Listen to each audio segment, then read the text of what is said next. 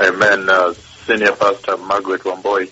Now, the Lord Jehovah has spoken with me, and I see, um, I see a country, a developed world, a country in the developed world, and then I see a very tall building.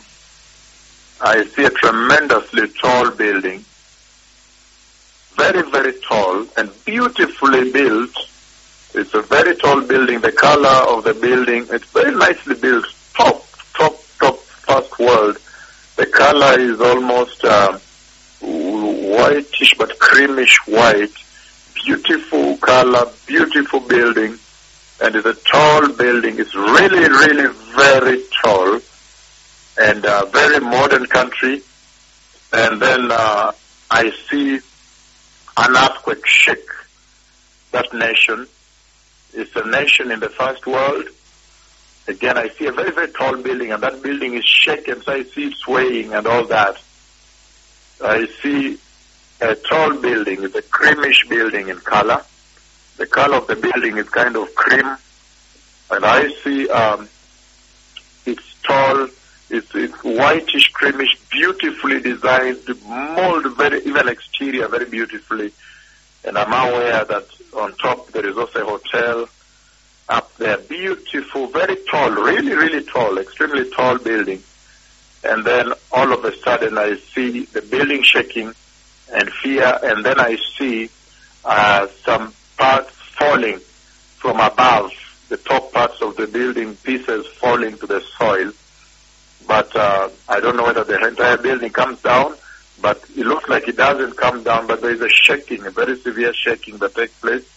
Uh, the Bible tells us in the book of Matthew 24, Matthew 24 verse 7 that there will be earthquakes and famines in various places before the coming of the Messiah. When the disciples gathered and sat at his feet on the Mount of Olives, and they asked Christ Jesus the Lord, they asked the Messiah, when is your coming? When are you coming? When, what will be the signs of your coming? Then among the signs he mentioned, the days of Noah, the deception of the day, and all that. And then he also mentioned Matthew 24 verse 7.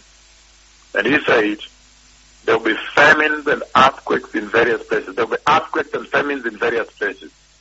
And so I see an earthquake coming to a nation. It's a first world country. And when it comes up in the news, it will be a tall building, creamish white in color, beautifully tall, your state of the art building, tall, really tall. It's the tallest building in that place. And then there is a shaking that takes place and some pieces fall from above and fall to the ground of the building. There's an earthquake coming. And then the Lord tells me that those people don't like the Lord. They don't like salvation. So the Messiah is coming, beloved people.